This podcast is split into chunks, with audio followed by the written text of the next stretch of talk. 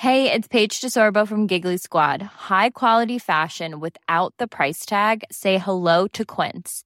I'm snagging high-end essentials like cozy cashmere sweaters, sleek leather jackets, fine jewelry, and so much more. With Quince being 50 to 80% less than similar brands.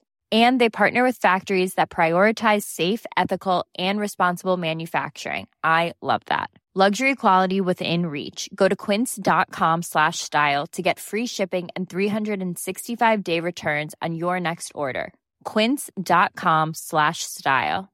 Hey, it's Ryan Reynolds, and I'm here with Keith, co star of my upcoming film, If, only in theaters, May 17th. Do you want to tell people the big news? All right, I'll do it. Sign up now and you'll get unlimited for $15 a month and six months of Paramount Plus Essential Plan on us. Mintmobile.com slash switch. Upfront payment of $45 equivalent to $15 per month. Unlimited over 40 gigabytes per month. Face lower speeds. Videos at 480p. Active Mint customers by 531.24 get six months of Paramount Plus Essential Plan. Auto renews after six months. Offer ends May 31st, 2024. Separate Paramount Plus registration required. Terms and conditions apply if rated PG. Wow. Nice. Yeah. What you're hearing are the sounds of people everywhere putting on Bombas socks, underwear, and t-shirts made from absurdly soft materials that feel like plush clouds. Yeah, that plush. And the best part? For every item you purchase, Bombas donates another to someone facing homelessness. Bombas. Big comfort for everyone. Go to bombas.com slash ACAST and use code ACAST for 20% off your first purchase. That's bombas.com slash ACAST. Code ACAST. Life is full of awesome what ifs and some not so much, like unexpected medical costs. That's why United Healthcare provides Health Protector Guard fixed indemnity insurance plans to supplement your primary plan and help manage out of pocket costs. Learn more at uh1.com. It's that time of the year. Your vacation is coming up. You can already hear the beach waves, feel the warm breeze, relax, and think about work. You really, really want it all to work out while you're away. Monday.com gives you and the team that peace of mind. When all work is on one platform and everyone's in sync, things just flow wherever you are. Tap the banner to go to Monday.com.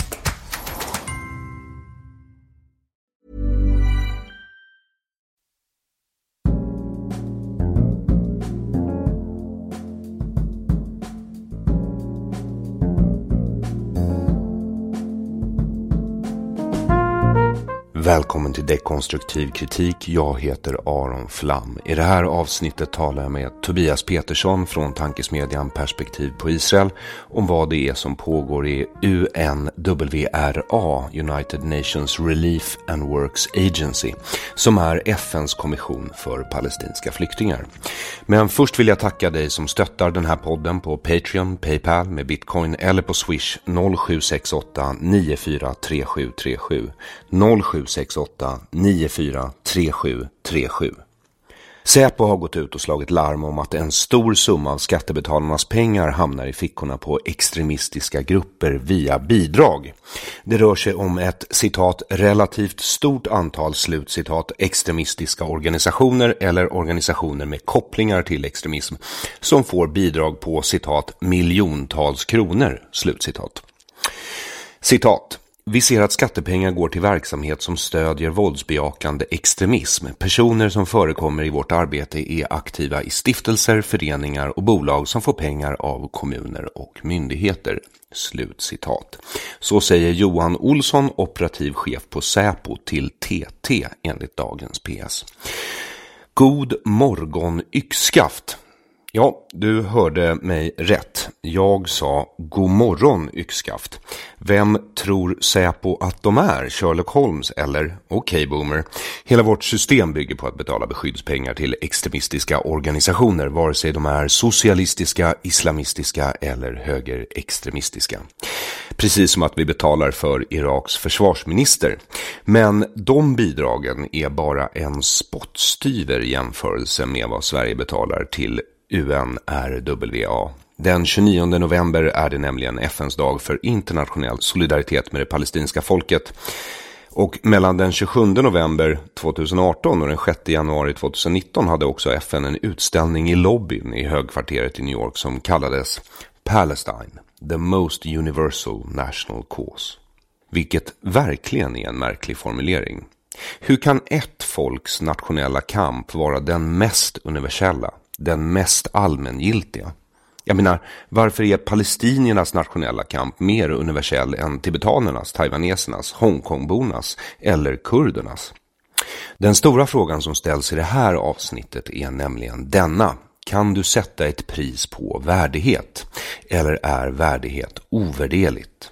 Frågan ställs på sin spets med skandalen i just FN-organisationen UNRWA. I augusti 2018 ställer USA in alla betalningar till UNRWA. Anledningen uppges vara den korruption och det maktmissbruk som avslöjats i en intern FN-rapport. Men USA låter också förstå att de anser att organisationen faktiskt motverkar sitt syfte. Därefter har bland annat Belgien, Nederländerna och Schweiz ställt in sitt stöd. Sverige har alltid varit en av UNRWAs största givare under samma period som andra demokratier har slutat ge pengar så ökar Sverige sitt stöd. 2014 erkänner Sveriges nytillträdda regering som första och hittills enda västland staten Palestina. Det är Margot Wallström som framför regeringens erkännande. Det året har också Sverige det rullande ordförandeskapet i just UNRWA. UNRWA grundades i med FNs resolution 302 den 8 december 1949 angående hjälp till flyktingar i Palestina. Eh, den kom alltså till som en direkt konsekvens av greve Folke Bernadottes misslyckade medlingsförsök som också ledde till att han mördades och att FN utsåg Ralph Bunch från UNSCOP till medlare i hans ställe. Om du kanske kommer ihåg det från poddversionen av Det här är en svensk tiger del 6.8. Annars finns länken i beskrivningen av det här avsnittet på aronflam.com.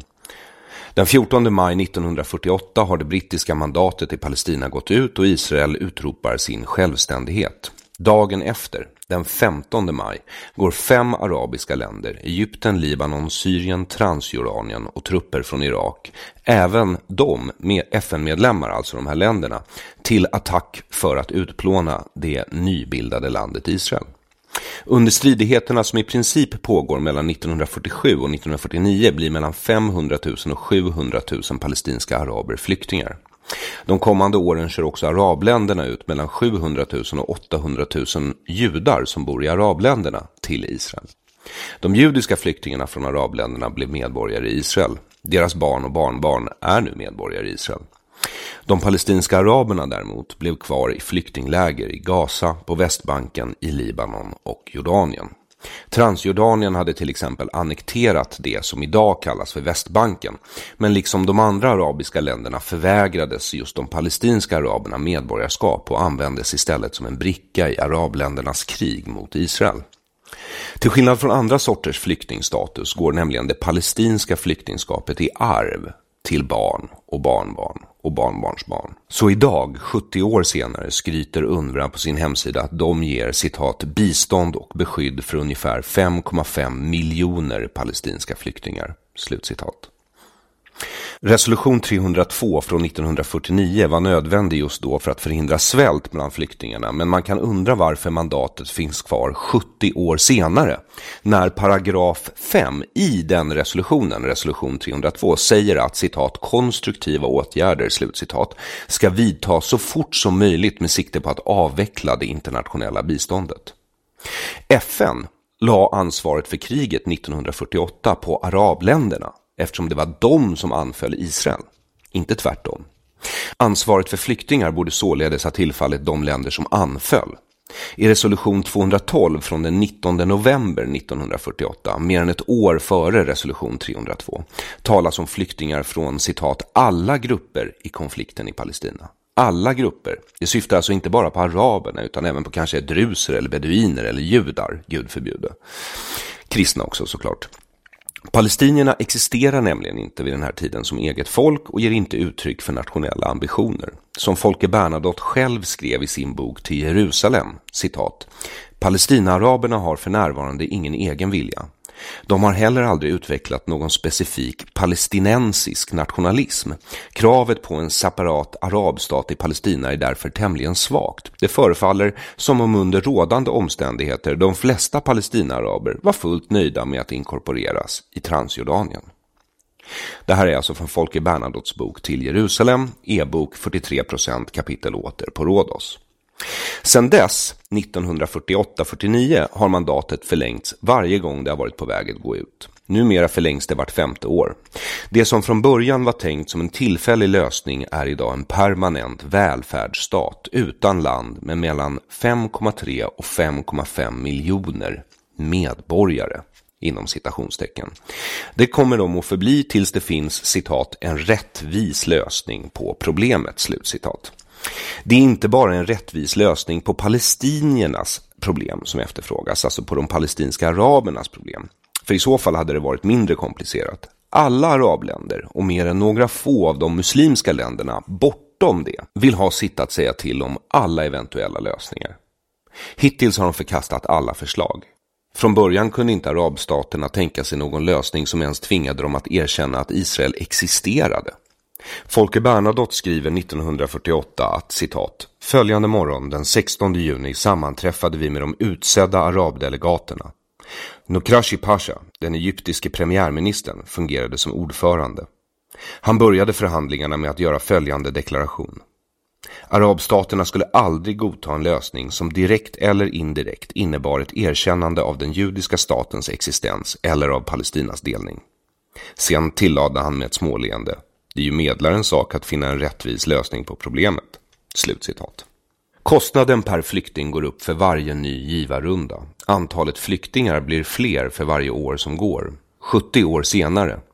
Det påminner inte så lite om brandbeskattning. Efter att USA i januari 2018 förklarar att de kommer sluta ge pengar till UNRWA drar chefen för UNRWA, Pierre Krähenbühle, kallar insamlingen för hashtag dignity is priceless. Pierre Krähenbühl valde dessutom att göra det vid sidan av den avdelning inom UNRWA som vanligtvis sköter insamlingen. I slutändan påstår Krähenbühl att insamlingen var en succé som genererade nästan hela den summan han hade hoppats få in. 446 miljoner USD. Så frågan om man kan sätta ett pris på värdighet är tydligen ja. Och priset är 446 miljoner USD för ett år. I juli 2019 briserar en skandal inom ledarskapet på UNRWA. Al Jazeera kan avslöja att en läckt internutredning visar att högsta ledningen inom organisationen har ägnat sig åt maktmissbruk, nepotism, sexuella trakasserier, förskingring och så vidare. Dokumentet påstås ha läckts av bekymrade anställda på organisationen efter att det lämnades in till FNs generalsekreterare, Antonio Guterres, i december 2018, men att han sedan dess inte gjort något åt saken. Pierre Krähenbühl, chef för UNRWA sedan 2014, twittrar den 20 januari 2018. Citat. Enastående nyheter från en enastående partner. Tack Margot Wallström, Ulrika Moder, Annika Söder, Svenska utrikesdepartementet, Sveriges FN-delegation, Svenska generalkonsulatet i Jerusalem och ambassadör Mikael Lindvall för ert stora förtroende för UNRWAs utbildning av 500 000 studenter, sjukvård och räddningstjänster. Mycket uppmuntrande." Slutcitat. Ulrika Moder, då UD-tjänsteman, 2019 är hon på FN i New York, har nämligen twittrat citat, Sverige har just betalat ut 58,5 miljoner USD till UNRWA för deras viktiga arbete för att stötta palestinska flyktingar i dessa prövande tider. Världssamfundet har ett ansvar. Slutcitat. Mikael Lindvall, som också nämns i Pierre Krähenbühls tweet, är chef för EU-representationens enhet för utrikes och säkerhetspolitik. Enheten är UDs förlängda arm i Bryssel. Federica Mogherini, är italiensk socialdemokrat och högsta representant inom EU för utrikespolitik och säkerhetspolitik. Hon är också vicepresident för EU-kommissionen sedan 2014. 2014 är alltså samma år som Krämbyl tillträder sin post och Margot Wallström blir utrikesminister för Sverige. Även om EU har varit pro-palestinskt och pro-arabiskt sedan innan det blev EU, de flesta länderna svängde redan på den tiden det hette EC efter oljekrisen 1973 som du kan höra om i poddversionen av Det här är en svensk tiger som jag länkar till på hemsidan aronflam.com. Antonio Guterres är FNs nuvarande generalsekreterare, portugisisk före detta premiärminister och partiledare för det socialistiska partiet och ordförande för Socialistinternationalen mellan 1999 och 2005. Socialistinternationalen svängde efter oljekrisen 1973 under bland annat Bruno Kreisky och Olof Palmes period, som du kanske kommer ihåg från del 5.4 av Det här är en svensk tiger. Länken finns annars på aronflam.com. Och sen är det Ayman Safadi som är Minister of Foreign Affairs and Expatriates, The Hashemite Kingdom of Jordan. Hans titel är alltså utrikesminister och landsflyktighetsminister eller utlandsmedborgarminister. Det är en märklig titel att vara utrikesminister och minister över medborgare som bor i andra länder. Samt givetvis Margot Wallström som inte längre är vår utrikesminister. Tweets om UNRWA och retweets av Pierre Krähenbühl verkar ha rensats bort från Wallström, Guterres och Federica Mogherinis Twitterflöden, men spår finns kvar. Pierre Krähenbühl har inte rensat sina tweets till exempel och en eller annan tweet finns kvar tillbaka långt i flödet även bland de andra. 21 oktober 2016 skriver till exempel Margot Wallström att hon har ett citat möte med kommissionsgeneral Pierre Krähenbühl idag. Sverige stöder UNRWAs mandat och palestinska flyktingar. Slutcitat. På bilden som hon har postat där de tar varandra i hand ser de faktiskt genuint glada ut. Bara en månad tidigare, i september 2016, har Margot Wallström talat på ett UNRWA-event där hon inleder med att säga att citat, behovet av solidaritet med världens flyktingar är mer uppenbart än någonsin. Slutcitat. Ett citat som jag tror de flesta skulle ha svårt att säga emot. Men hon fortsätter. Citat. Vi måste adressera orsakerna till konflikt och stridigheter, investera mer i konfliktprevention och postkonfliktrekonstruktion och göra mer för att stoppa de pågående konflikterna som ligger bakom våra rekordhöga humanitära behov. Jag åkallar i detta hänseende att alla stater bär ett ansvar för att se till att alla får sina mänskliga rättigheter tillgodosedda. Men det är bara en stat hon i så fall nämner med namn. Och det är redan i början av sitt tal. Citat. När vi talar om den här situationen, alltså alla flyktingar i världen, det är situationen hon just har nämnt. Så nu citerar jag. Kan vi inte ignorera de över fem miljoner palestinier som varit flyktingar i två tredjedelars århundrade? Inte heller kan vi ignorera UNRWAs avgörande bidrag att stötta dessa flyktingar och de positiva effekterna av deras arbete för stabilitet i regionen. För detta vill jag tacka UNRWA. Sverige är en av UNRWAs största biståndsgivare. Regeringen har just föreslagit riksdagen ett ytterligare bidrag på över 8 miljoner USD för 2016. Slutcitat. Så sent som i oktober 2018 har Pierre Krähenbühl twittrat citat Min djupaste tacksamhet går till utrikesminister Margot Wallström för att ha delat ansvaret att leda ministermötet i New York. Hon är en formidabel förespråkare för UNRWAs tjänster, särskilt utbildning, och har lett flera initiativ till stöd för palestinska flyktingar. Hashtag dignity is priceless. Slutcitat. Han har skrivit det här tillsammans med en bild där han och Margot Wallström ser målmedvetna och heroiska ut. De två rapporter som utvärderat UNRWA jag hittar är dels Mopan-rapporten som hänvisas till i flera artiklar. En extern organisation som heter Mopan har gjort en rapport där de hyllar UNRWA förbehållslöst, som de verkar göra med alla organisationer de inom citationstecken granskar. Rapporten är rappakalja. Tror du mig inte kan du läsa den själv. Jag länkar på hemsidan aronflam.com. Dels så är det också en OJOS-rapport, alltså FNs eh, organisation för intern revision, alltså intern granskning. FN granskar nämligen sig själva. Så det är en intern rapport från 2010 som rör åren 2007 till 2008. Och båda de här rapporterna betonar att mycket handlar om UNRWAs anseende, alltså hur organisationen uppfattas, inte om den faktiskt hjälper till eller är effektiv. Men Ojos-rapporten avslöjar i alla fall att ett av de stora problemen med UNRWA är att det inte finns någon bra uppföljning på vad pengarna går till. Samt att av UNRWAs dåvarande budget på 795,5 miljoner USD går 73,02 procent, alltså nästan 75 procent av pengarna till löner inom organisationen själv. Ingen välgörenhetsorganisation i Sverige skulle få ett, 90, ett sånt här 90 plus gironummer om så lite av pengarna slussades vidare till de som faktiskt behövde dem. I, de, i den mån det ens går att kontrollera om de kommer dit. För det här är grejen. I en fotnot kan jag till exempel läsa mig till att om en muslimsk man gifter sig med en palestinsk kvinna kan han automatiskt registrera sig som flykting i organisationen själv, oavsett var han har medborgarskap. En annan sak som är märklig är att det pressmeddelande som Sveriges FN-delegation under Malmström gav ut om stöd för resolution 2334 nu är borttagen från nätet tillsammans med alla de här tweetsen. Allt som återstår är alltså en bruten länk. Som tur är finns en del av pressmeddelandet översatt av mig själv i del 6.5 av poddversionen av Det här är en svensk tiger. Då sade Margot Wallström via Sveriges FN-delegations hemsida på FN att citat Sverige välkomnar säkerhetsrådets beslut att anta resolution 2334 jag välkomnar säkerhetsrådets beslut. Det är väldigt positivt att rådet för första gången på åtta år har kommit överens om en resolution i fredsprocessen.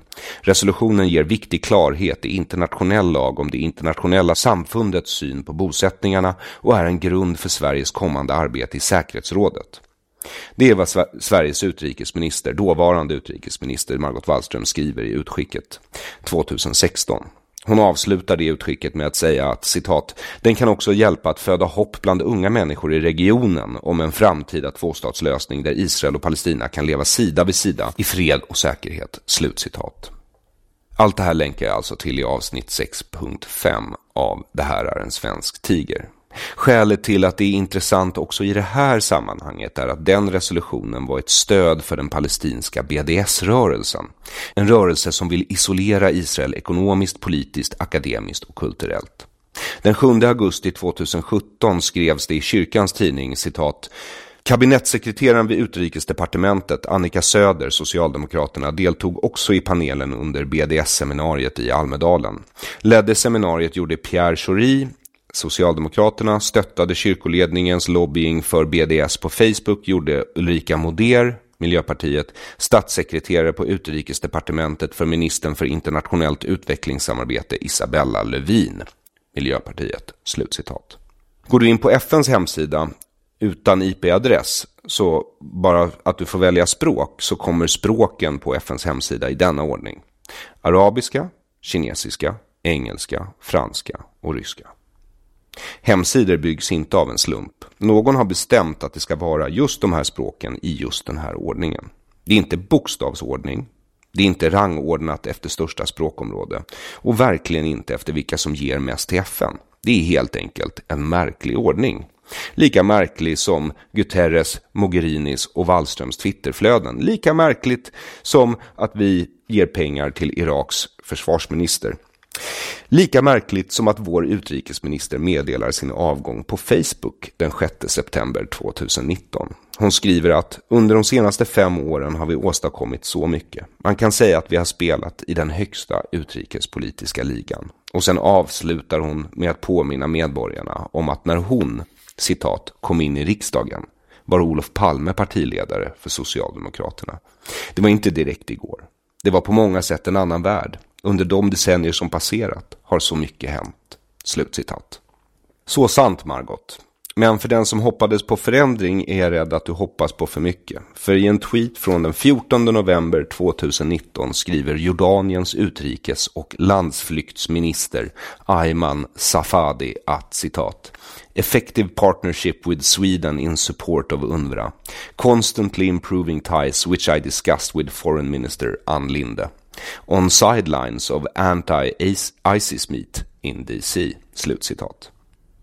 Bilden visar en jordansk minister som säger något till vår utrikesminister Ann Linde. Han pekar med fingret som om han verkligen vill understryka sin poäng. Ann Linde sitter med anteckningsblock och penna som en lydig och hänförd elev som inget hellre vill än att vara bäst i klassen. Socialister och islamister är väldigt förtjusta i att jämföra Israel med Nazityskland eller apartheid i Sydafrika. Efter andra världskriget så flydde många nazister, både tyska och andra nationaliteter, till arabvärlden där de hjälpte till att bygga upp arabiska regeringars underrättelse och säkerhetstjänster och propagandacenter. Islamisterna etablerade också kontakt med europeiska högerextrema. Efter oljekrisen 1973 kunde de här islamistiska nazisterna också inleda samarbete med europeiska socialister. Islamisterna spelar båda sidor i Europa och ingen del av de europeiska ytterkanterna märker något för de talar inte med varandra. Det finns inte ett enda demokratiskt arabland. I samtliga arabländer pågår sedan tusen år en könsapartheid, en religionsapartheid mot icke-muslimer som kristna och judar. Utrotning av homosexuella. De lovar ständigt väst att de bryr sig om demokrati och mänskliga rättigheter, men de har haft 70 år på sig och inte ett dyft har gjorts av alla fagra löften. Det är dags för Sverige och EU att växa upp nu. När det gäller val av utrikespolitisk axel så står du antingen på västerlandets, demokratins och de mänskliga rättigheternas sida. Eller så är du en social islamist. För även om vi inte bryr oss om historia och stirrar oss blinda på framtiden så drömmer andra delar av världen sig tillbaka till ett storslaget förflutet. Och då har vi bara skrapat på ytan. Tobias Petersson anser nämligen att det finns värre problem med UNRWA än de jag just räknat upp. Och av någon anledning har han ägnat sitt liv åt att försöka uppmärksamma människor på det han ser. Men först vill jag tacka dig som stöttar mina insamlingar. Jag har stängt ner båda nu och hoppas att du har fått tillbaka dina pengar. Jag instruerade GoFundMe att göra det innan jag avslutade insamlingarna. Jag har alltså inte fått ett öre av dina pengar. Att allt var så krångligt var en av anledningarna till att jag avslutade båda insamlingarna. Vill du stötta mig kan du alltså göra det på de vanliga sätten. Vi håller oss till de vanliga sätten via Patreon, Paypal, Bitcoin eller Swish 0768 943737. 0768 943737 eller genom att köpa t-shirts, hoodies, muggar och böcker. Det är snart jul så vill du ge familjen en glad överraskning föreslår jag att du sätter fart. Tack till dig som stöttar den här podden på Patreon, Paypal, med bitcoin eller på swish 0768 943737. 0768 943737. Du är en hjälte och det är en ynnest att få verka. Tack så mycket. Jag åker alltså till LA några veckor över nyår och försöker få till intervjuer för podden och se om någon är intresserad av den engelska översättningen av boken Det här är en svensk tiger. Ljudboken håller nu på att klippas. Jag hade hoppats bli klar före jul men som det ser ut nu blir det svårt. Översättningen till engelska tar också sin lilla tid. Det kommer inte att komma en tredje upplaga före jul på grund av tidsbrist så vill du ju bort ett exemplar av Det här är en svensk tiger i julklapp till någon du känner rekommenderar att du beställer de exen från hemsidan aronflam.com nu så fort som möjligt. Det finns inte så många exemplar kvar nämligen. Och vill du ju bort ett signerat exemplar så kommer den möjligheten att finnas. Jag kommer nämligen att sälja ett julpaket med ett signerat exemplar av Det här är en svensk tiger och stand-up-antologin Jag bombade för bara 329 kronor. Bara 329 kronor! Vilket fantastiskt erbjudande tänker du? Ja, det är det. Ännu mer fantastiskt är att det bara kommer att erbjudas 500 signerade exemplar av den här signerade upplagan. Så vill du ha ett av dem får du alltså Jag bombade på köpet. Det kostar lite mer men det kostar mindre än det skulle kosta att köpa dem båda separat. Och den boken, Jag bombade, kan du slänga i huvudet på människor som tror att komiker gör humor för att det är roligt. På hemsidan aronflam.com alltså. Nu blir det ett samtal om Undra med Tobias Petersson. Njut. Hjärtligt välkommen till Dekonstruktiv kritik, Tobias Petersson. Tack så mycket. Så vem är du? Jag är en engagerad medborgare som har engagerat mig i flera år just i att titta på det svenska biståndet till de palestinska områdena. Jag grundade 2013 en tankesmedja som heter Perspektiv på Israel och genom den så har jag eh, tittat mycket på det svenska biståndet men även på senare tid tittat också på eh, antisemitismen i Sverige som har med Mellanösternkonflikten att göra. Som vi kan se också här att det går bidrag då till olika organisationer i olika kommuner. Ja, så vi kommer eh, komma in på det. Men eh, nu frågade jag vem du är. Och då svarar du med vad du gör. Tror ja. du alltså att du är det du gör? Nej, men om du är det här, i det här just... Eh, situationen, I den här situationen så är det det jag vill eh, lyfta fram. Eh. Men jag är också, innan vi går vidare på vad du faktiskt är expert på, så vill jag veta varför mm. du blev så intresserad av just den här frågan. Ja, om man ska, vad heter det? För du är svensk, helt svensk. Du är Ja. inte jude, du har inga palestinier i dig. Nej. Ehm, du, du är inte troende muslim. Nej. Nej. Eh, så, Ja, om man ska gå riktigt djupt tillbaka i tiden så när jag var yngre, när jag var barn alltså, så eh, blev jag faktiskt retad för att vara jude. Faktiskt. Eh, och jag tror att det har satt sina spår i mig. Jag var ju inte jude förstås, men eftersom jag var väldigt bra på religionskunskap i, i, i skolan så, så började folk reta mig att jag var jude då. är, det jag en för, förstod... är det en fördom om judar som finns att de är väldigt bra på religionskunskap? Jag vet faktiskt inte, men alltså jag förstod ju inte då att det här var någon antisemitism som riktades mot mig eller som jag utsattes för. Eh, för jag, visste, jag förstod ju inte varför det var fel att kalla någon för jude eh, när jag var barn, men vuxenvärlden runt omkring började reagera och eh, säga att ni får inte kalla honom för det och han är inte, han är inte jude. Visst blir det roligt när man Fast- håller på så här? Det, det, det, det intressanta var då att eh, istället för att kalla mig för jude så började de kalla mig för Judas. Och då förstår man ju att det ligger någon slags eh, underliggande antisemitism bakom i samhället som de här barnen hade sugit åt sig. Eh, så För så gammal är du ju inte. Det kan inte vara så länge sedan. Eller? Du, du, det här du, var på eh, i grundskolan. Ja, ja, men du gick inte i grundskolan på 1930-talet. Nej, nej, Nej, på nej. 1980-talet. Så, hmm, ja, jag förstår. Och du tror att det är därifrån det kommer, det här intresset? Nej, ja, men det var då jag tror att jag kom i kontakt med att jag var ju tvungen att lära mig vad är en judar och vad är judendom och sådär.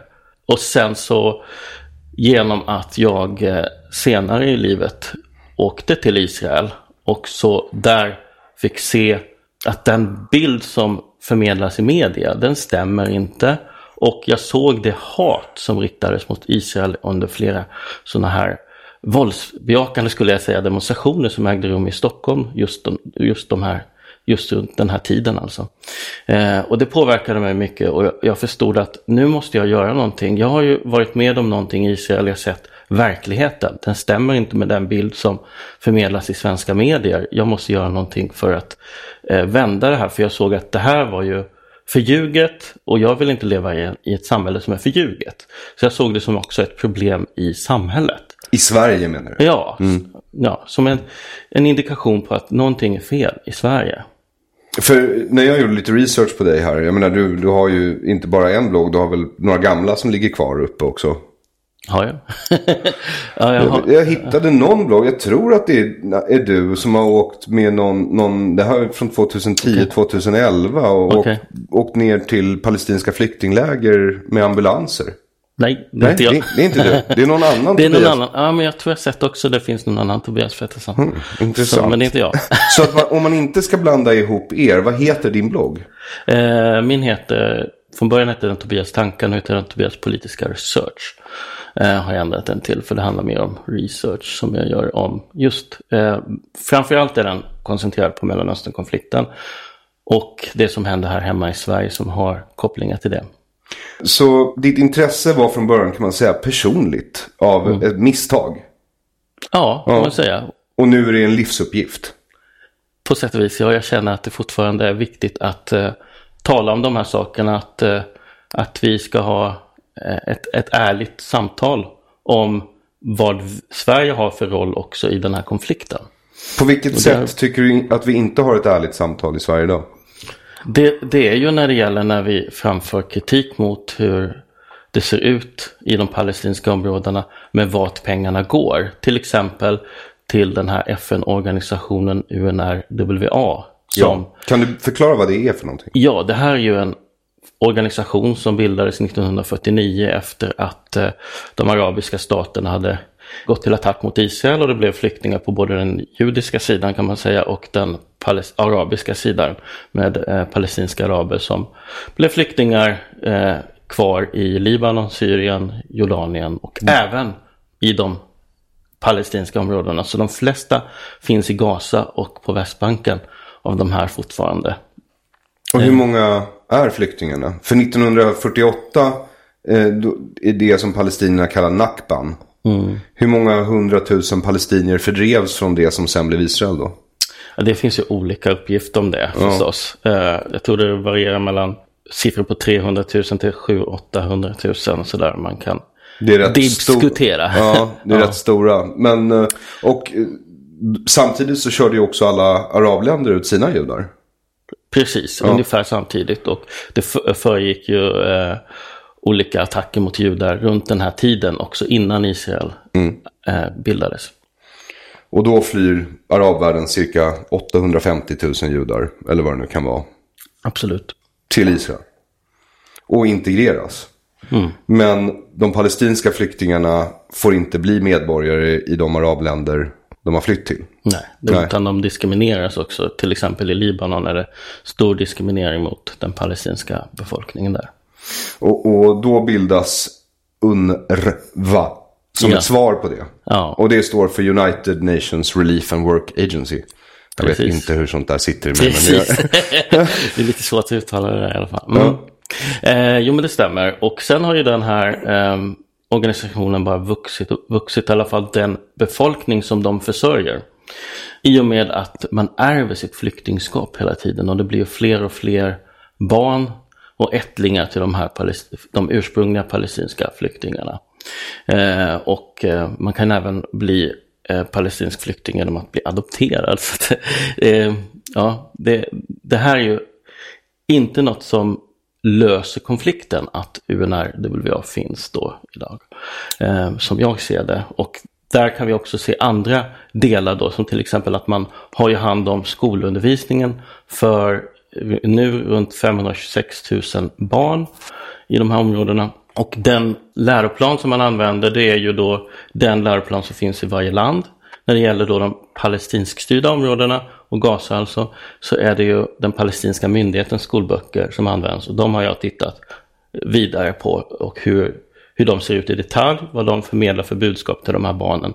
Och det är allt annat än fred och eh, ett eh, sunt leverne som, som eh, de förmedlar till de här barnen. ja, en av de artiklar du skickade om mig, för det har inte skrivit speciellt mycket i svensk media om vad som pågår i UNRWA. Det kan du väl inte påstå? Det är ju en stor korruptionsskandal som har briserat här från 2018 kan man säga. Och det var väl Al Jazeera som var nästan först med det. Absolut. Det har de ju tagit upp, korruptionsskandalerna. Men det som inte har eh, berörts lika mycket i större svenska medier är ju det som sker i verksamheten. Det vill säga just då när det gäller skolundervisningen där man använder de här skolböckerna och eh, en, en läroplan som förmedlar ett våldsbejakande budskap till barnen. Det har inte, eh, jag har ju varit i kontakt med olika eh, tidningar eh, och bett dem att eh, ta upp det här, eh, granska det här. Och, och, och eh, där har jag inte mött någon positiv respons till att göra det faktiskt. Då. Det är några, några tidningar som har gjort det, som Världen idag till exempel har granskat det. Ehm, Får jag ta några exempel här? Absolut. Som du har skickat. Ja. Eh, Det här är ett citat från eh, läroboken för årskurs 3, Vårt vackra språk. Ja. Citat. Jag lovar att jag ska offra mitt blod för att vattna de generösas land. Och ska avlägsna inkräktaren från mitt land. Och ska utrota resten av främlingarna. Slutcitat. Det är årskurs 3. absolut. Sen i årskurs 5 får eleverna läsa om Dalal al-Mughrabi. Som eh, var en ung kvinna som sprängdes själv i luften och dödade 38 människor. 78. Yes. Ja. Och eh, sen har vi texten i läroboken Arabiska språket. Eh, där kan jag, citat, efter att de hade orsakat ockupationen ett stort antal sårade och dödsfall så förde Dalal tillbaka Dir Yassin en del av dess rätt och vattnade Palestinas land med sitt färska blod som resulterade i en blomstrande revolutionär historia. Slutcitat. Eh, så det är ju bra att barnen lär sig om hur man får fram blomstrande revolutionära historier. Jag har ju alltid trott att det handlar om att sätta sig ner vid en skrivmaskin eller dator och, och skriva ord. Men det är alltså så att man ska vattna jorden med sitt blod. Mm. Och det här blir ju som förebilder. Och det finns flera sådana här exempel på förebilder eh, som har eh, varit med i den här våldsbejakande kampen mot Israel eller i Jihad också som man för fram i olika ämnen. Men framförallt är det eh, arabiska språket och islamutbildningen där man lär ut de här våldsbejakande sakerna. För du har ju gjort en rapport på det här. Där du har undersökt sju stycken UNRWA-skolor. I Syrien, Libanon, Gaza och en utanför Betlehem. Yes, stämmer. Jag har tittat på Facebook-sidor, jag har tittat på YouTube-klipp från de här skolorna. Och det är ju lärarna själva som lägger ut materialet på sociala medier. De är stolta över det här. Så de fostrar sina barn i, eh, vad ska man säga, krigsretorik? Ja, det kan man säga. Fast med fokus då på att alla judar ska utrotas. Ja, grejen är här, det finns antisemitism ren antisemitism i de här skolböckerna. Men också det som också framträder är att man inte, man ignorerar helt eh, judisk existens och ju, judarnas liksom, historia i landet också. Och det i sig är ju en slags antisemitism anser jag. För att man ignorerar en, en befolkning som faktiskt existerar och deras eh, rätt till att eh, ha en historia i landet. Och eh, det ser jag som väldigt problematiskt för hur kan de då leva sida vid sida, som det sägs ofta i, från regeringens håll, med eh, Israel om de, inte, om de helt enkelt inte får veta att de här människorna existerar eller har ett existensberättigande på, i det här området. Men för det som de lär ut, om man tar del av det material från din rapport, då är det ju så att de lär ut att det finns, alltså det som är idag i Israel, det ska inte finnas när freden kommer. För att fred ska komma så får Israel inte finnas. Det, det och det här är ju FN-skolor. Mm. Mm. Eh, och hur många palestinska flyktingar har UNRWA hand om idag? Det är runt fem miljoner tror jag som man totalt betjänar. Så om det från början var, låt oss ta i överkant då, 750-800 000. Mm. De flyktingarna är idag, hur många decennier senare är det? Sju? 70 år senare så är de 5 miljoner. Mm. För man tycker ju att antalet flyktingar borde minska. Precis, och det har jag varit inne på flera gånger och ställt frågor till politikerna om. Och det är en fråga som de inte riktigt kan besvara, varför de hela tiden ska bli fler. Det, det finns ju ingen lösning i konflikten genom detta, att man ärver ständigt sitt flyktingskap. Um, så att eh, det är något som ehm, man verkligen bör beakta när man ger biståndet. Vad, är syftet med biståndet? Vad ska det leda till? Ska det leda till en evig, eh, ett evigt flyktingskap för de här generation efter generation med den här våldsbejakande retoriken och ideologin som de lärs upp i? Jag hittade en mycket, mycket tidig rapport kan man väl säga. Eh, från Office of Internal Oversight Services som är en FN-organisation som ska utvärdera sådana här. Och den är från 2010. Okay. Och handlar om UNRWA. UNRWA. Och eh, undersökningsperioden är 2007-2008. Mm. Och redan här, även om det är skrivet på diplomatiska, så, så eh, alltså vilket innebär att de uttrycker sig väldigt, väldigt försiktigt. Mm. Ja, och de, de, är noga med att påpeka att UNRWA har definitivt en plats i, i regionen. Men, men att den kanske skulle behöva eh, att någon skulle kunna behöva ha koll på vad de sysslade med. Mm. Och en av de saker de tar upp det är att om en arab gifter sig med en palestinsk arabisk kvinna, en arab från Abu Dhabi eller var som helst, mm. då räknas han som palestinsk flykting också. Det är inte bara det att man kan adopteras in i Mm. flyktingskapet, utan du kan gifta dig in i flyktingskapet.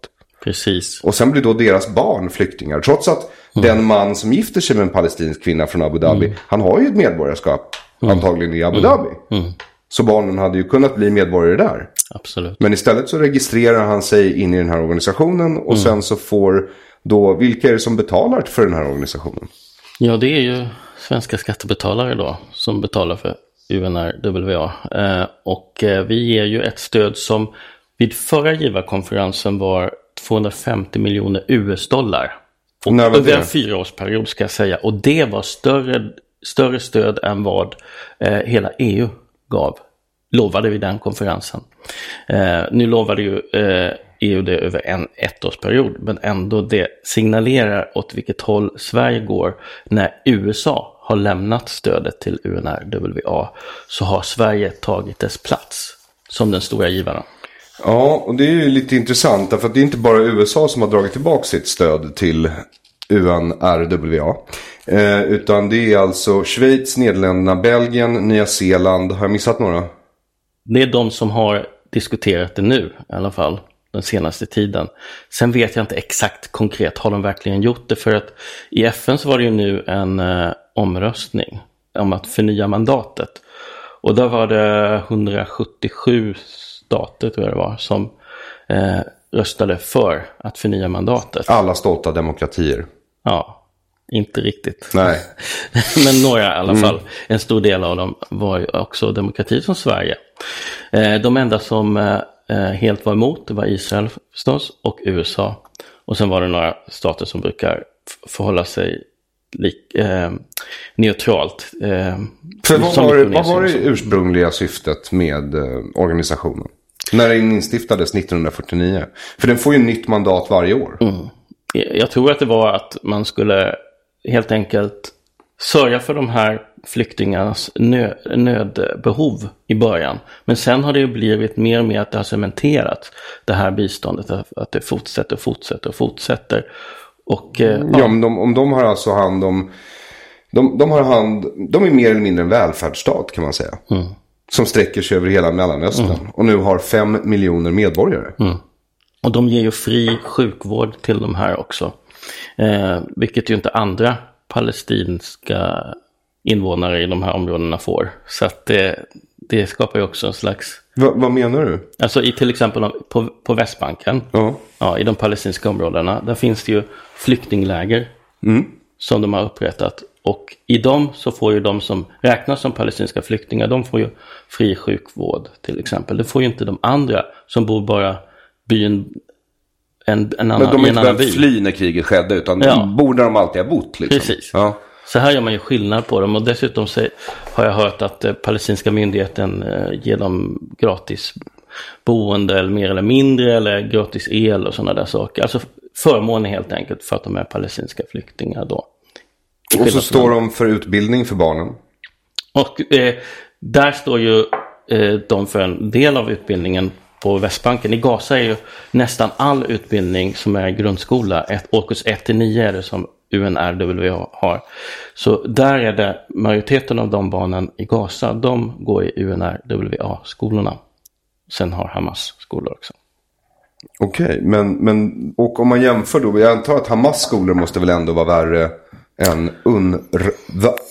Eh, jag har faktiskt en liten anekdot eh, i alla fall som jag berättar att det, är, det finns en eh, palestinsk eh, kille, en kristen kille som eh, först hade gått på UNRWA-skolor och sen flyttade över till en Hamas-skola.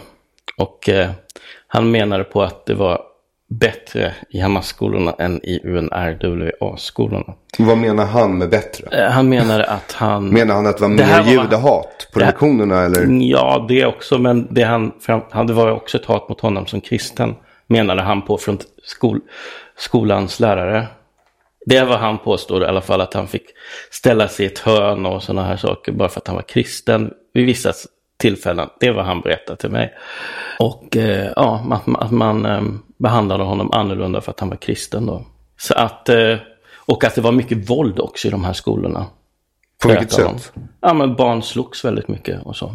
så att, kan det hänga ihop med att de eh, uppmuntras till att måla bilder på självmordsbombare och Eh, hur de hugger knivar i Davidsstjärnor som krossas. Jag har ju läst din rapport. Liksom. Ja, och vi kan ju se också, de leker ju hela tiden lekar som har med konflikten att göra på lektionstid och efter lektionstid.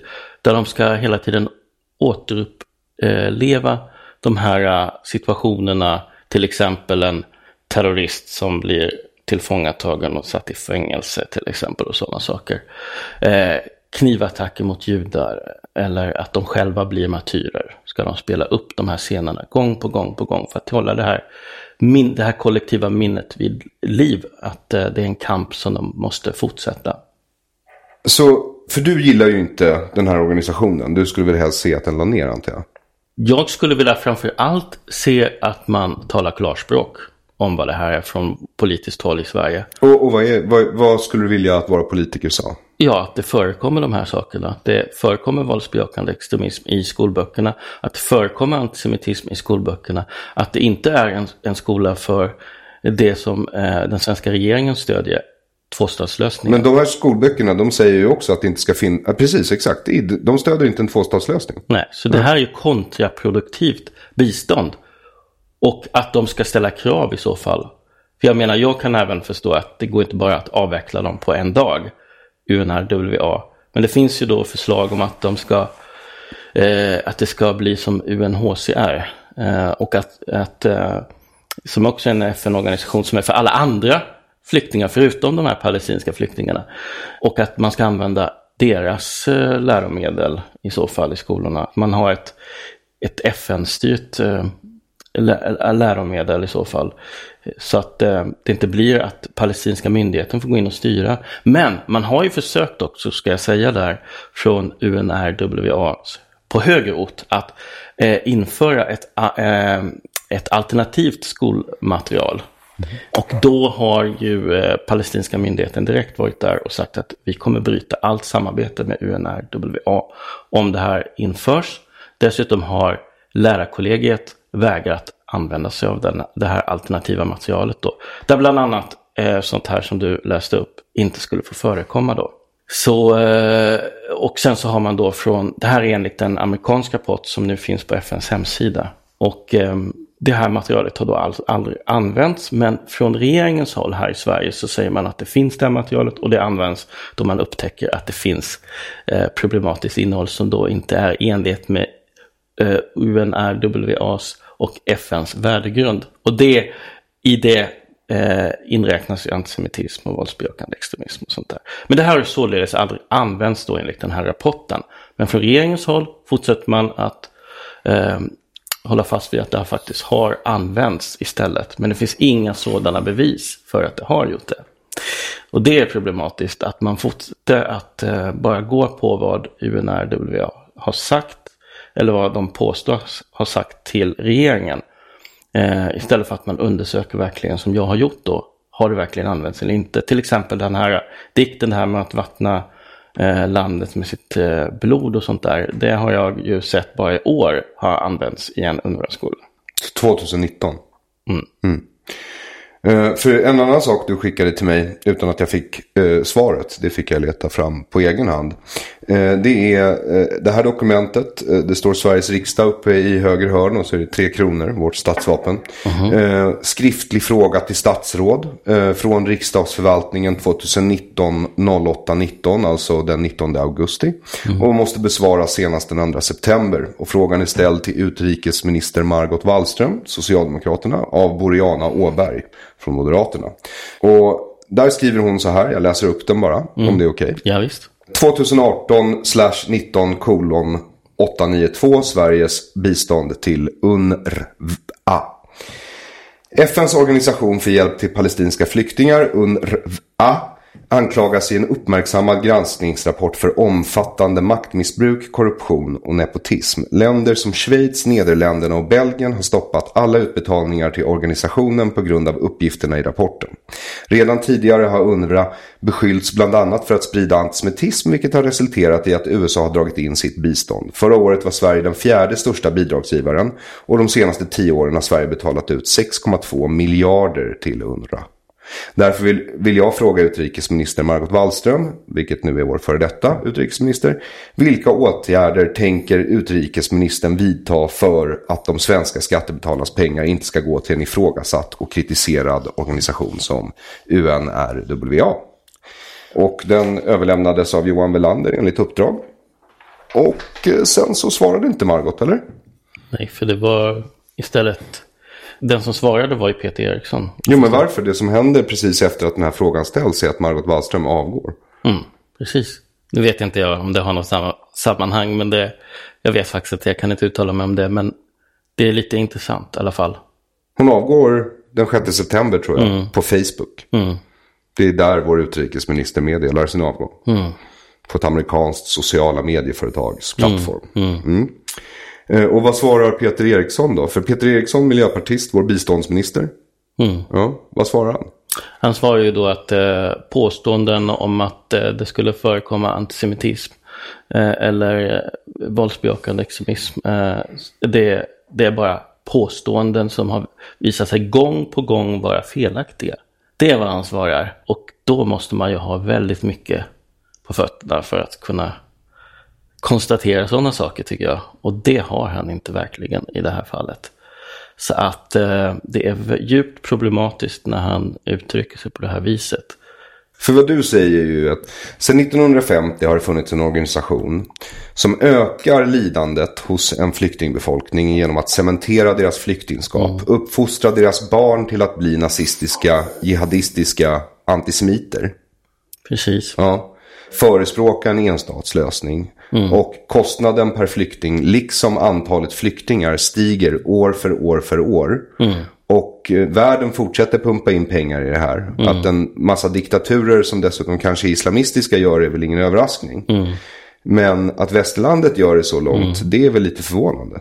Ja, alltså det är där som jag inte förstår riktigt varför man fortsätter, fortsätter, fortsätter trots alla de här rapporterna, jag menar min rapport är ju den första på svenska höll jag på att säga som har kritiserat det här, men det finns ju många israeliska sådana här rapporter som har släppts. Men det intressanta är att också eftersom kritiken har funnits så den byggs ju på hela tiden och nu så vad jag förstår så ska också EU starta arbetet med att eh, göra en granskning av palestinska skolböcker och de har överlåtit det åt något tyskt institut som ska komma fram med någon rapport 2020 här. Så det ska bli intressant vad, vad den säger, för den måste i alla fall Sveriges regering förhålla sig till. De älskar ju EU. Ja, i alla fall eh, fram tills EU blir kritiska mot det här skulle jag tro. Men jag tycker bara att det är lite intressant. Så varför tror du att det blir Peter Eriksson istället som får svara på den här frågan? För frågan är ju uttryckligen ställd till Margot Wallström. Mm. Du säger att det finns inget samband. Men hon avgår strax efter att den mm. ställs. Mm. Så varför ska Margot Wallström avgå bara för att en sån här fråga ställs? Okej, okay, du har jag inte men, sagt att hon har gjort det. Jag har inte sagt det. Nej, jag har inte sagt förlåt. det. Jag menar inte det Dåligt heller. Av mig. Jag menar inte det heller. Utan eh, här är det, just, det här händer ju då och då. Ser jag som tittar på de här frågorna som ställs. Att det inte blir den minister som man har ställt frågan till som svarar. Och i det här fallet så kan jag förstå att det är Peter Eriksson för han är ju Sveriges nya biståndsminister och han har ju då ytterst ansvaret för just biståndspolitiken. Så där kan jag förstå att det är han som svarar på frågan och inte Margot Wallström. Men hans svar är ju dåligt. Ja, det är ju det i förhållande, alltså nu, för när jag kollade sist så vi ger i alla fall eh, mest per capita av alla världens länder. Mm. Sen finns det ju överstatliga organisationer som ger mer. FN mm. och, och, EU till exempel. Mm. Men Sverige ger ju mer än till och med Saudiarabien till den här mm. organisationen. Mm. Varför? Ja, det kan man undra. Jag har nog inget riktigt bra svar på det som jag kan liksom säga är belagt eller så. På något sätt liksom. Men jag kan säga att vi rent eh, traditionellt, om man säger så, har ju Socialdemokraterna som har styrt land, landet väldigt länge eh, och även påverkat även när de inte har haft styrt landet och varit regering har de ändå deras ande har vilat över utrikespolitiken och biståndspolitiken eh, och eh, där har ju det här stödet till den palestinska befolkningen varit en del av deras kultur skulle jag vilja säga. Mm, precis, men vad får Sverige ut av det? Det är det jag undrar. Mm. Alltså vad, vad, vad får Sverige ut av det här? Måste Sverige få ut någonting tror du då? Måste inte bara... men för annars finns det ju så många andra behjärtansvärda saker man kan göra med sina mm. pengar mm. i världen. Mm. Eller? Jag menar, UNHCR har jättemånga flyktingar. Det är inte mm. bara palestinska flyktingar i världen. Mm. Men jag tror inte de riktigt tänker så att det är, vad ska Sverige få för att Sverige ger det här? Tror du inte? En del kan säkert tänka så. För men... Margot Wallström belönades väl 2016 med Jerusalemorden av president Mahmoud Abbas. Och då är man alltså kommendörkapten i, i den palestinska staten. Precis, men vad får Sverige? Sveriges befolkning får ju ingenting för det här. Utan det här är ju vad får de som har makten i landet för det här. I så fall. Det är vad de har fått för liksom eh, prestige till mm. exempel. Det är ju det det handlar om mycket.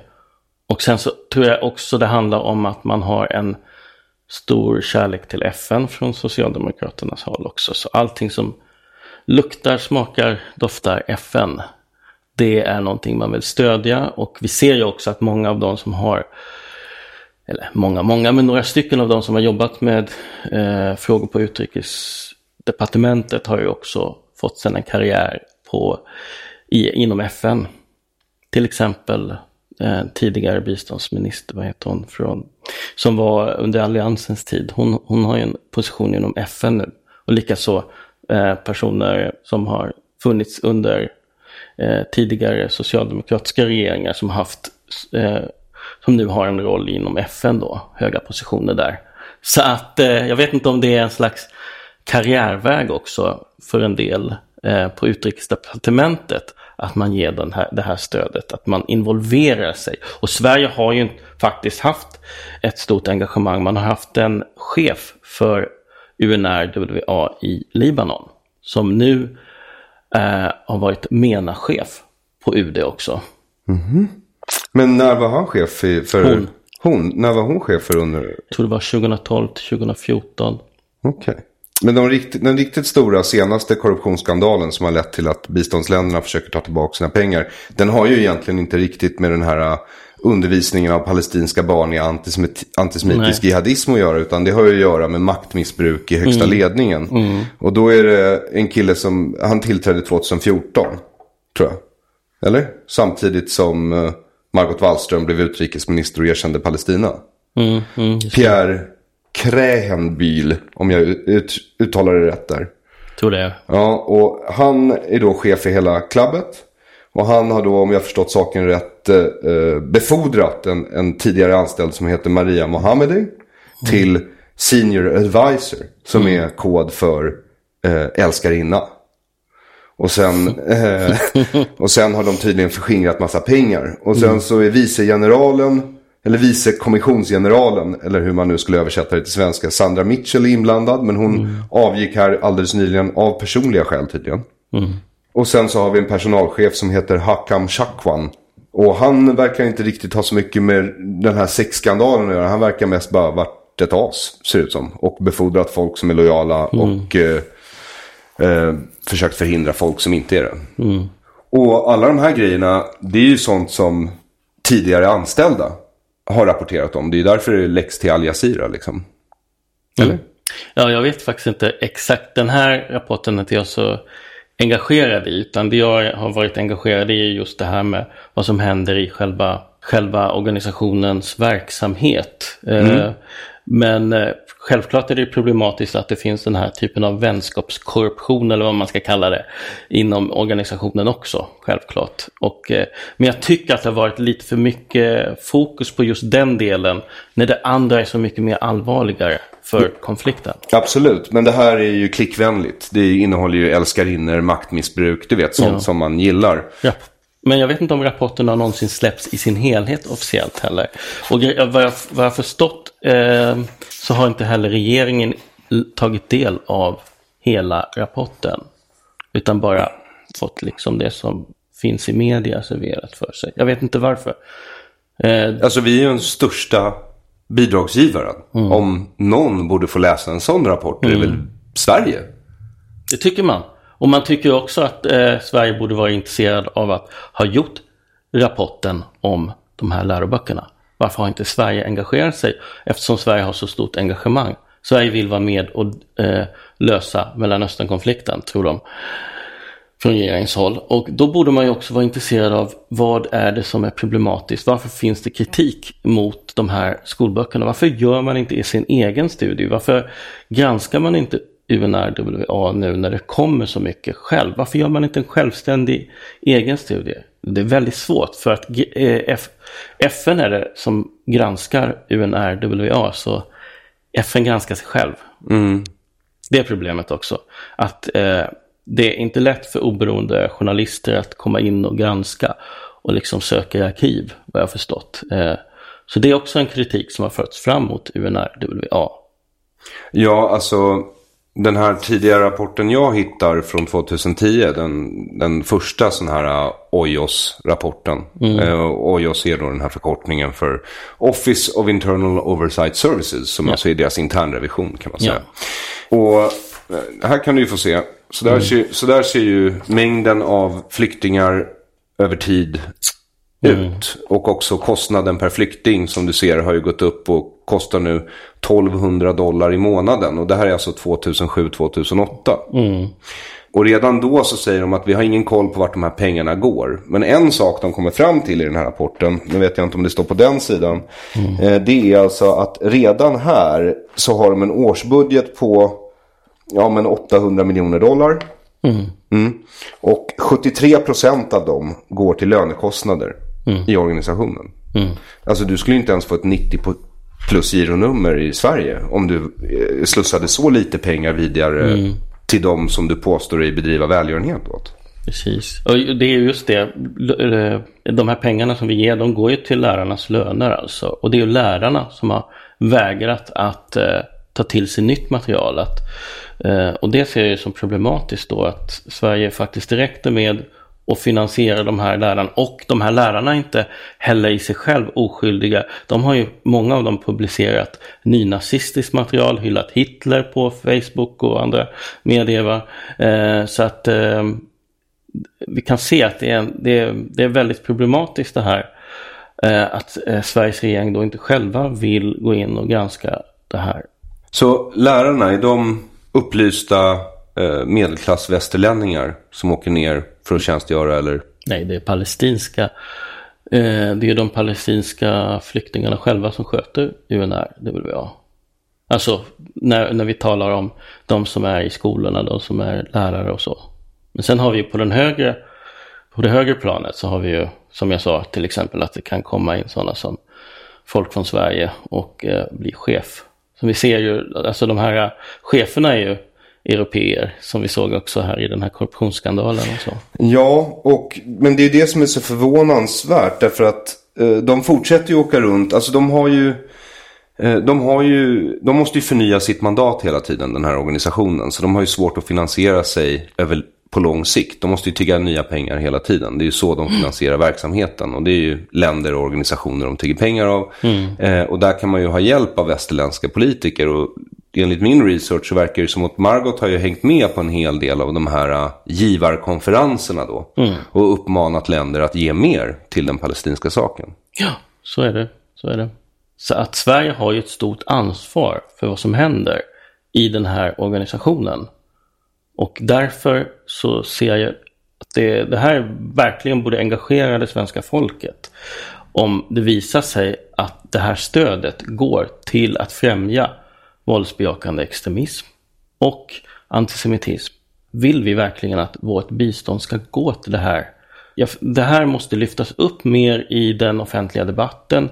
Svenska medborgare måste förstå vad, vad det här biståndet går till och börja ifrågasätta det verkligen.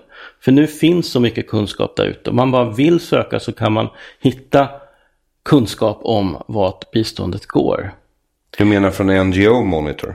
Det, det finns många organisationer. Det finns ju, förutom att jag har granskat själva eh, eh det här biståndet, så har även Impact SC gjort det. En israelisk organisation som årligen ger ut eh, rapporter, inte bara om palestinska skolböcker utan även om israeliska eller andra.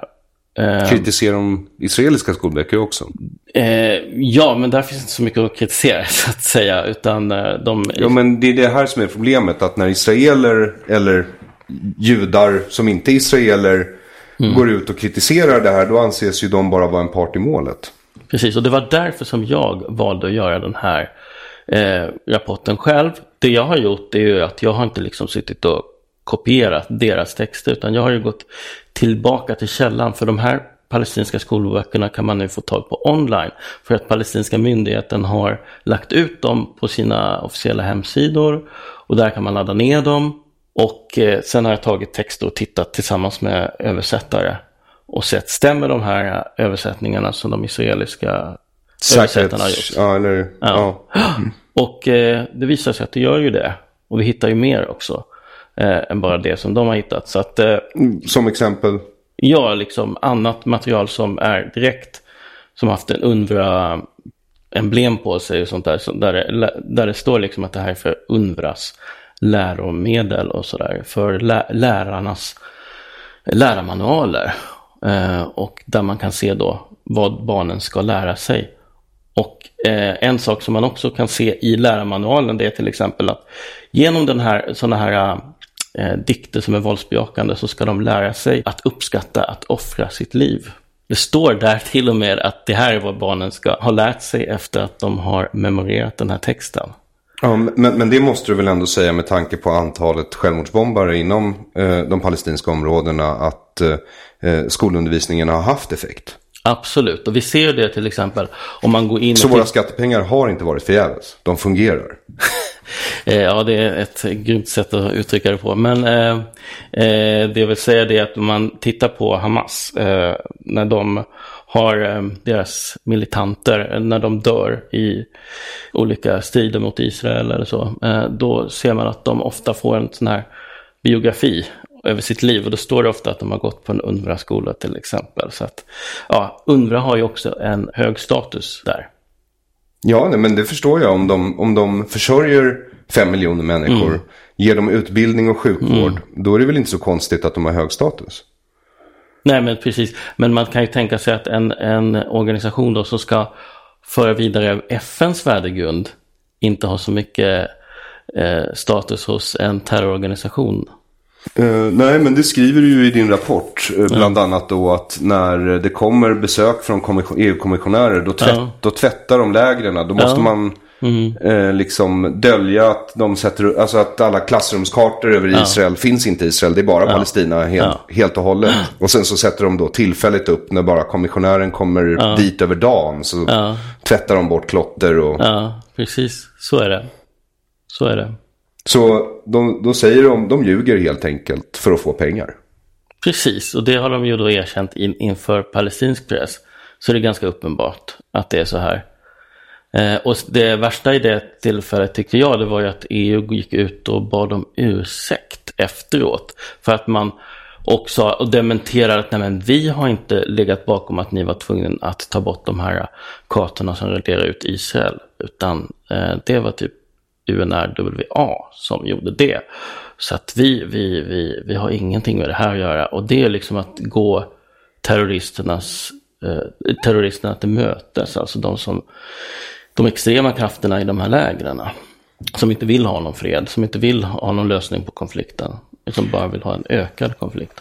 Det är det som är, alltså för mig, jag är lite biased. Som du vet.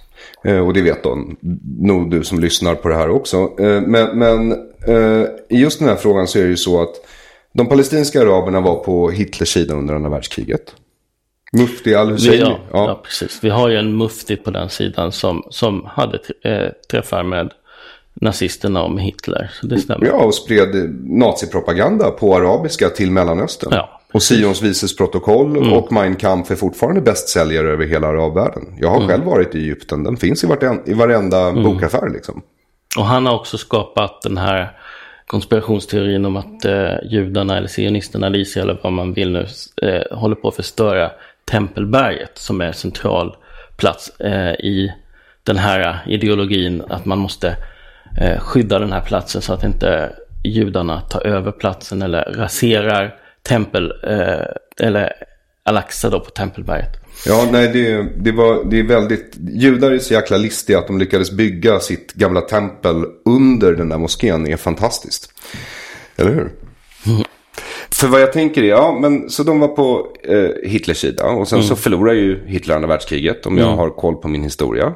Mm. Och sen så bildas Israel i ett utslag av eh, vad man nu kan vi kan kalla delar skuld, delar tapperhet, mm. mod, dumhet och massa andra mm. ingredienser, muter mm. hit och dit, och så vidare, och så forth. Ja, ja.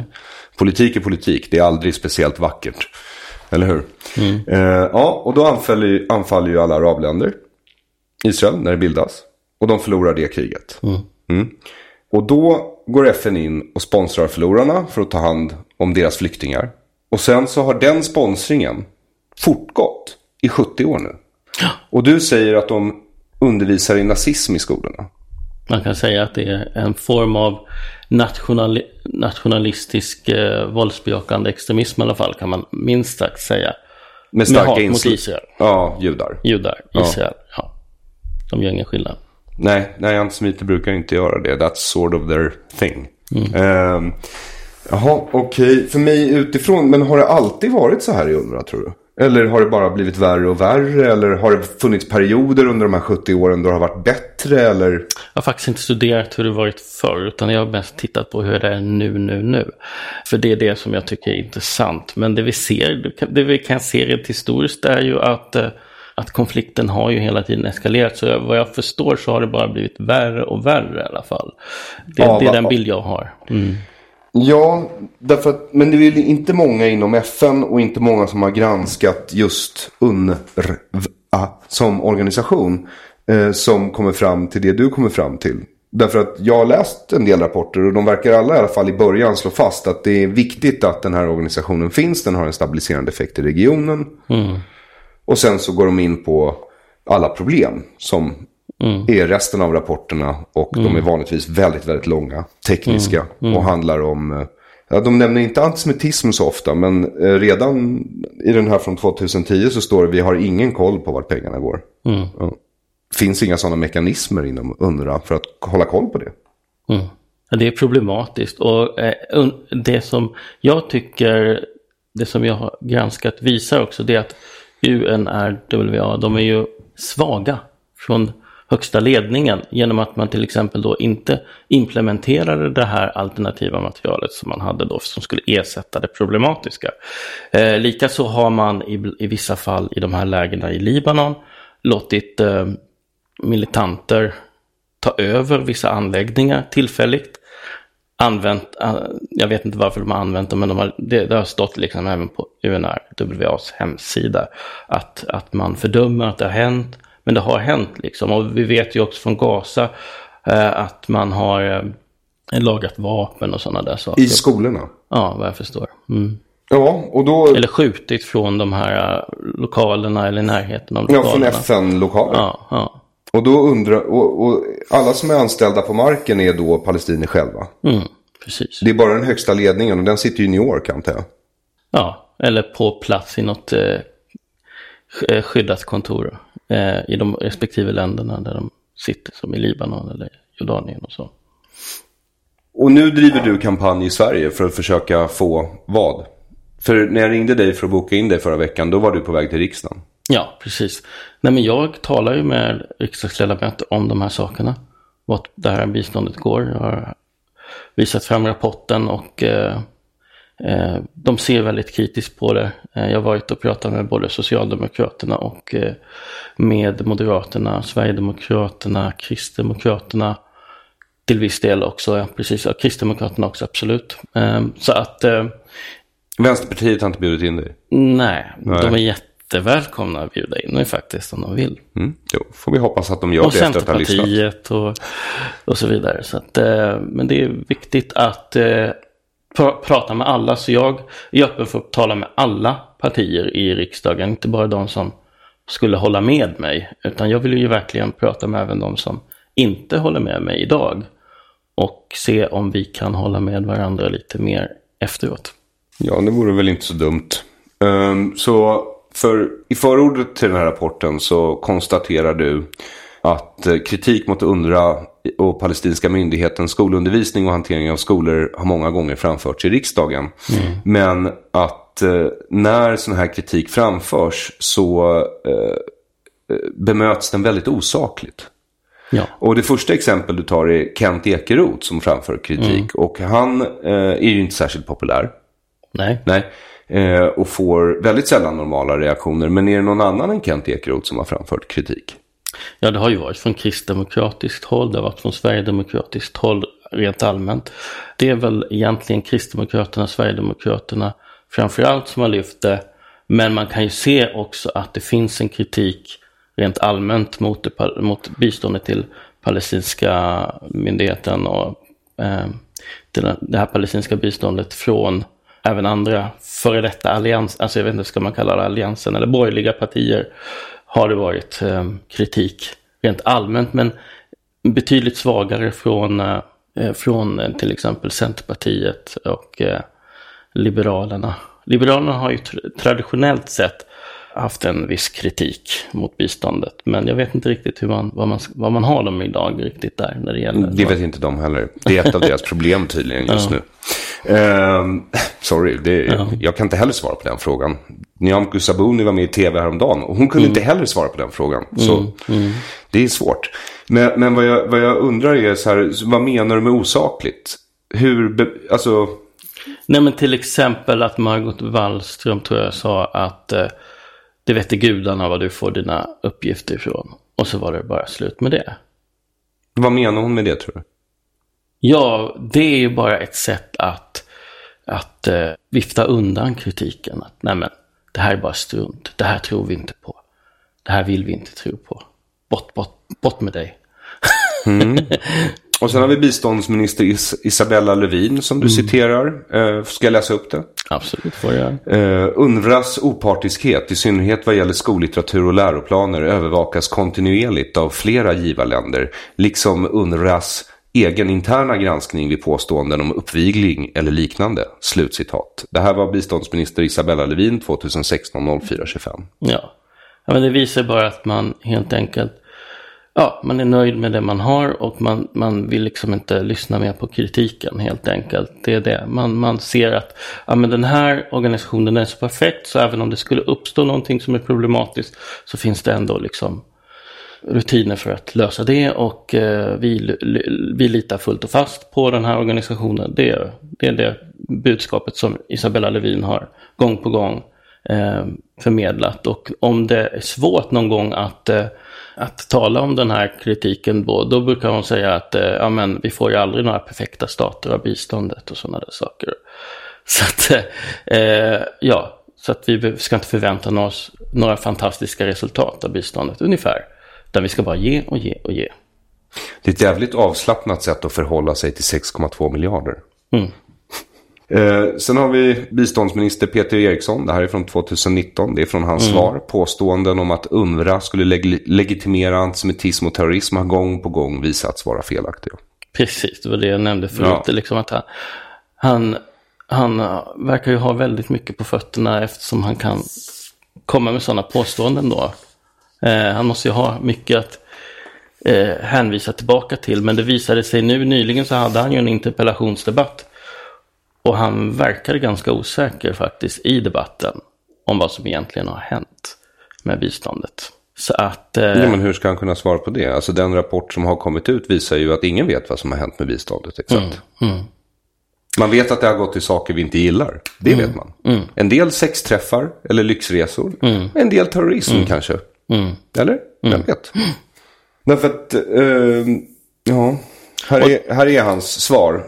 Eh, mm. Och jag tycker att det är lite intressant därför att frågan som ställs till Margot har jag inte sett mycket om i svensk media förutom Världen idag. Mm. Mm.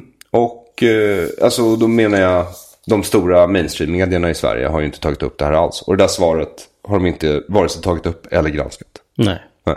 Nej. Och det tycker jag är anmärkningsvärt. Det här borde få större uppmärksamhet. Eh, särskilt nu när det då var på tapeten så tyckte jag då kunde man gjort en ordentlig granskning av både korruptionsskandalen och det här med vad som händer i skolundervisningen. För det är en så central del av dess eh, verksamhet. Och när vi ser hur gång på gång unga människor, unga palestinska människor engagerar sig i den här kampen, när vi ser att de, eh, de, de hamnar i konflikt med Israel hela tiden, då, då borde vi ställa oss frågan varför ser det ut så här? Kan det vara någonting som vi till och med har ansvar för. Ja, det, det har ju framgått med all önskvärd tydlighet tror jag efter vårt samtal Tobias. Mm. Att uh, vi har största ansvar i världen mm. för det. Så är det. Mm. Det är inte så illa. Med tanke på att vi är ett land som i övrigt skyr ansvar. Precis, men här, här vill man ta ansvar tydligen. Men man vill inte ta ansvar för, man vill inte se vad det har lett till. Man vill inte göra någon utvärdering. Varför vill man inte det man är så stolt över det här? Och faktiskt så tycker jag inte regeringen är jättestolt över hur mycket som man ger. För man skryter inte direkt med det tycker jag ändå numera. Eh, med hur mycket man ger. För man vet att svenska folket eh, är inte intresserad av att ge så här stort bistånd till det här. När man vet vad man så att säga får för pengarna. Så att säga. Mm. Eh, så det finns, ju, eh, det finns ju en stor kritik i samhället också som, som sjuder eh, och som eh, kom, kommer förmodligen växa här under åren om man inte gör någonting här. Eh, och eh, och det, det, här, jag ser det som att det här ställer allting på sin spets. För att här ser vi att den här frågan är så stor att hela biståndet kan börja ifrågasättas i stort över, överlag. Och eh, vad jag förstår så har Moderaterna till och med nu sagt att till 2030 ska hela biståndet avvecklas totalt. Vilket är intressant att de säger. För tidigare har de ju varit ändå ganska generösa under, under alliansens period när de har styrt och så. Men nu plötsligt, nu, nu ska man skära ner totalt. Så det ska inte finnas något bistånd enligt deras nya politik.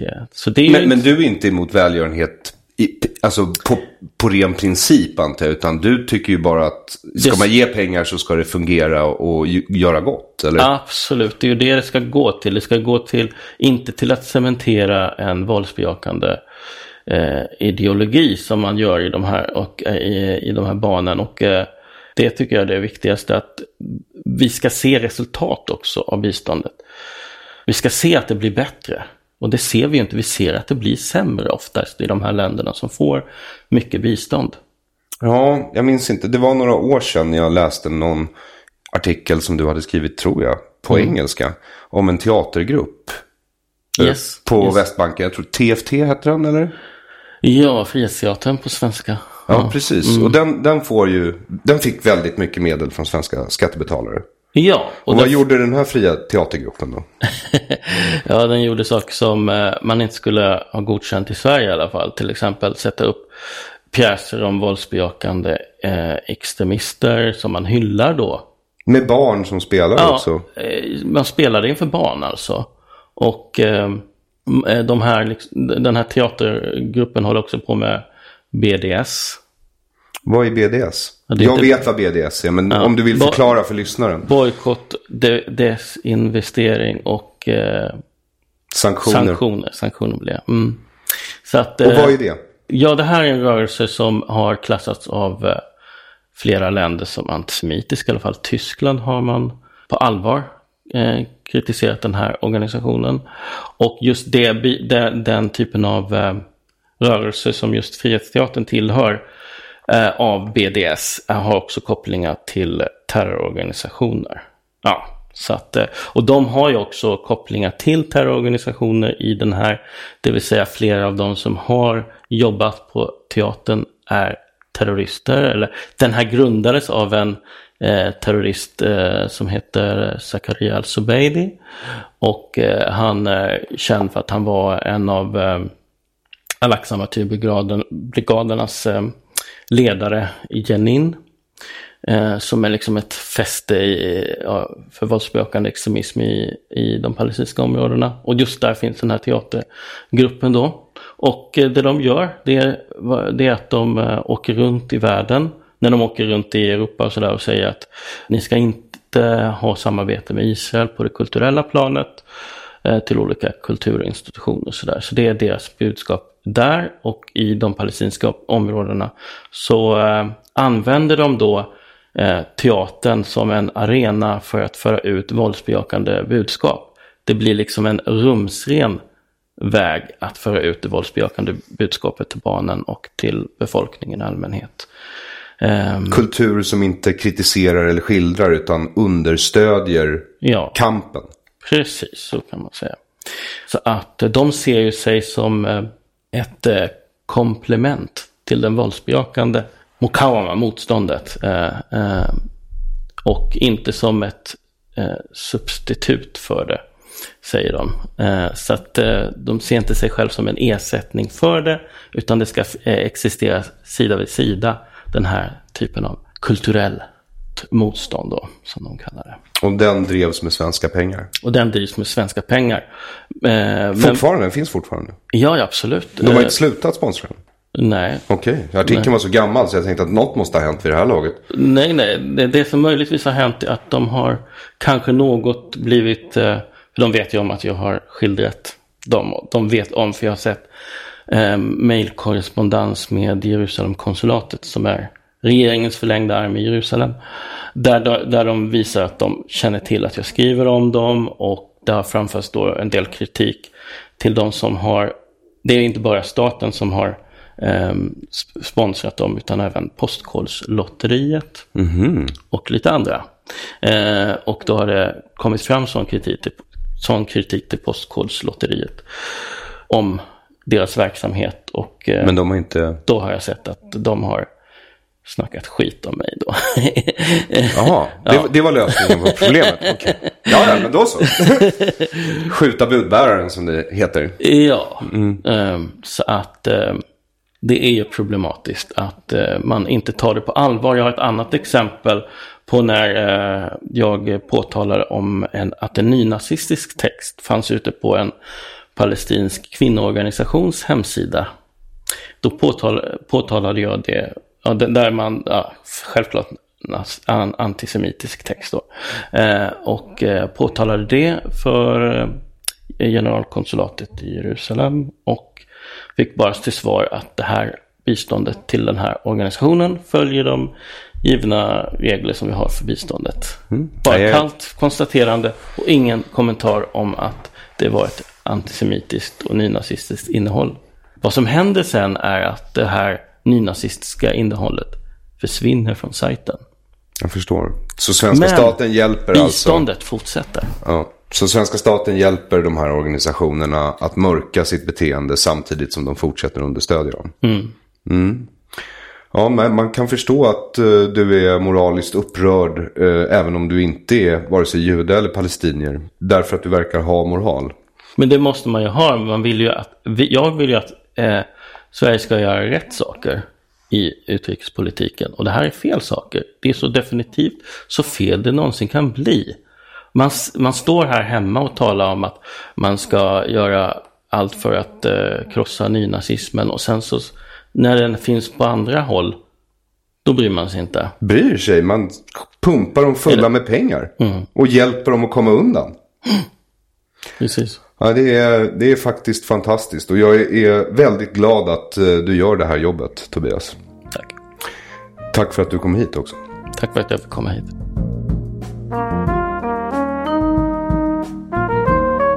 Tack för att du har lyssnat på Dekonstruktiv kritik. Avsnittets gäst heter Tobias Petersson och hans blogg, skärmdumpar på tweets, länkar till artiklar och annat material finns på aronflam.com.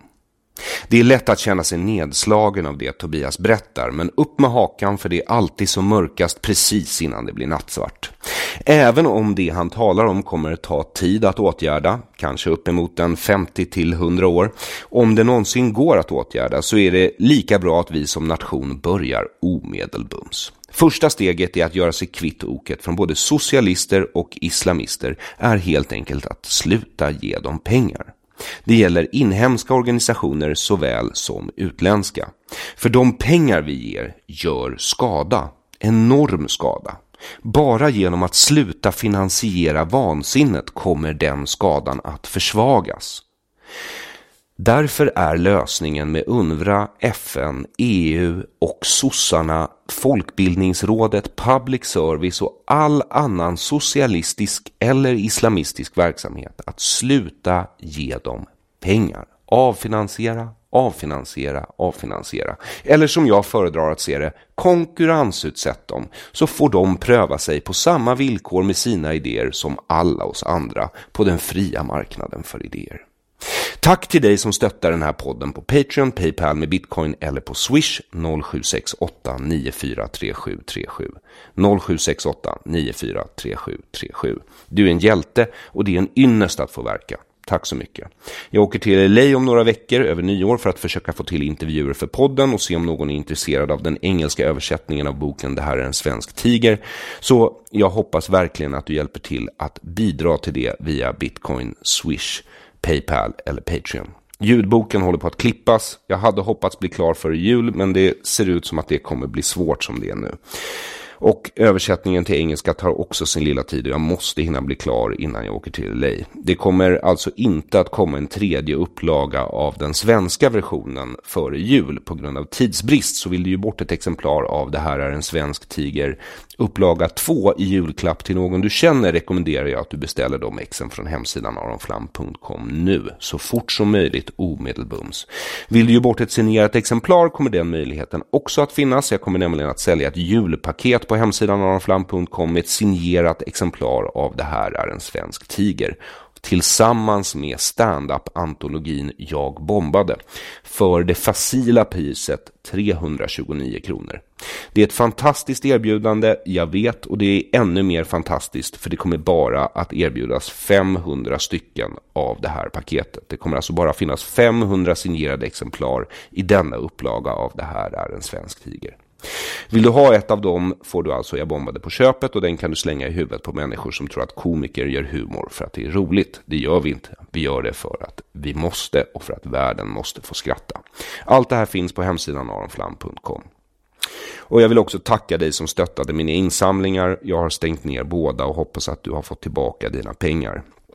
Jag instruerade GoFundMe att göra det innan jag avslutade insamlingarna. Jag har inte fått ett öre av dina pengar. Alla finns hos GoFundMe om det är så att du inte har fått tillbaka dem. Att allt var så krångligt var en av anledningarna till att jag avslutade dem. Vill du stötta mig kan du alltså göra det på de vanliga sätten via Patreon, Paypal, Bitcoin eller Swish 0768 943737. 0768 943737 eller genom att köpa t-shirts, hoodies, muggar och böcker. Det är snart jul, så ge familjen en glad överraskning nu. Till nästa avsnitt. Ha en god tidsenhet.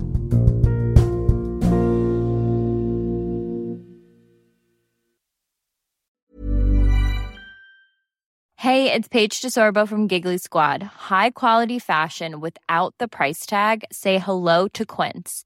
I'm snagging high-end essentials like cozy cashmere sweaters, sleek leather jackets, fine jewelry, and so much more. With Quince being 50 to 80% less than similar brands and they partner with factories that prioritize safe ethical and responsible manufacturing i love that luxury quality within reach. Go to quince.com slash style to get free shipping and 365 day returns on your next order.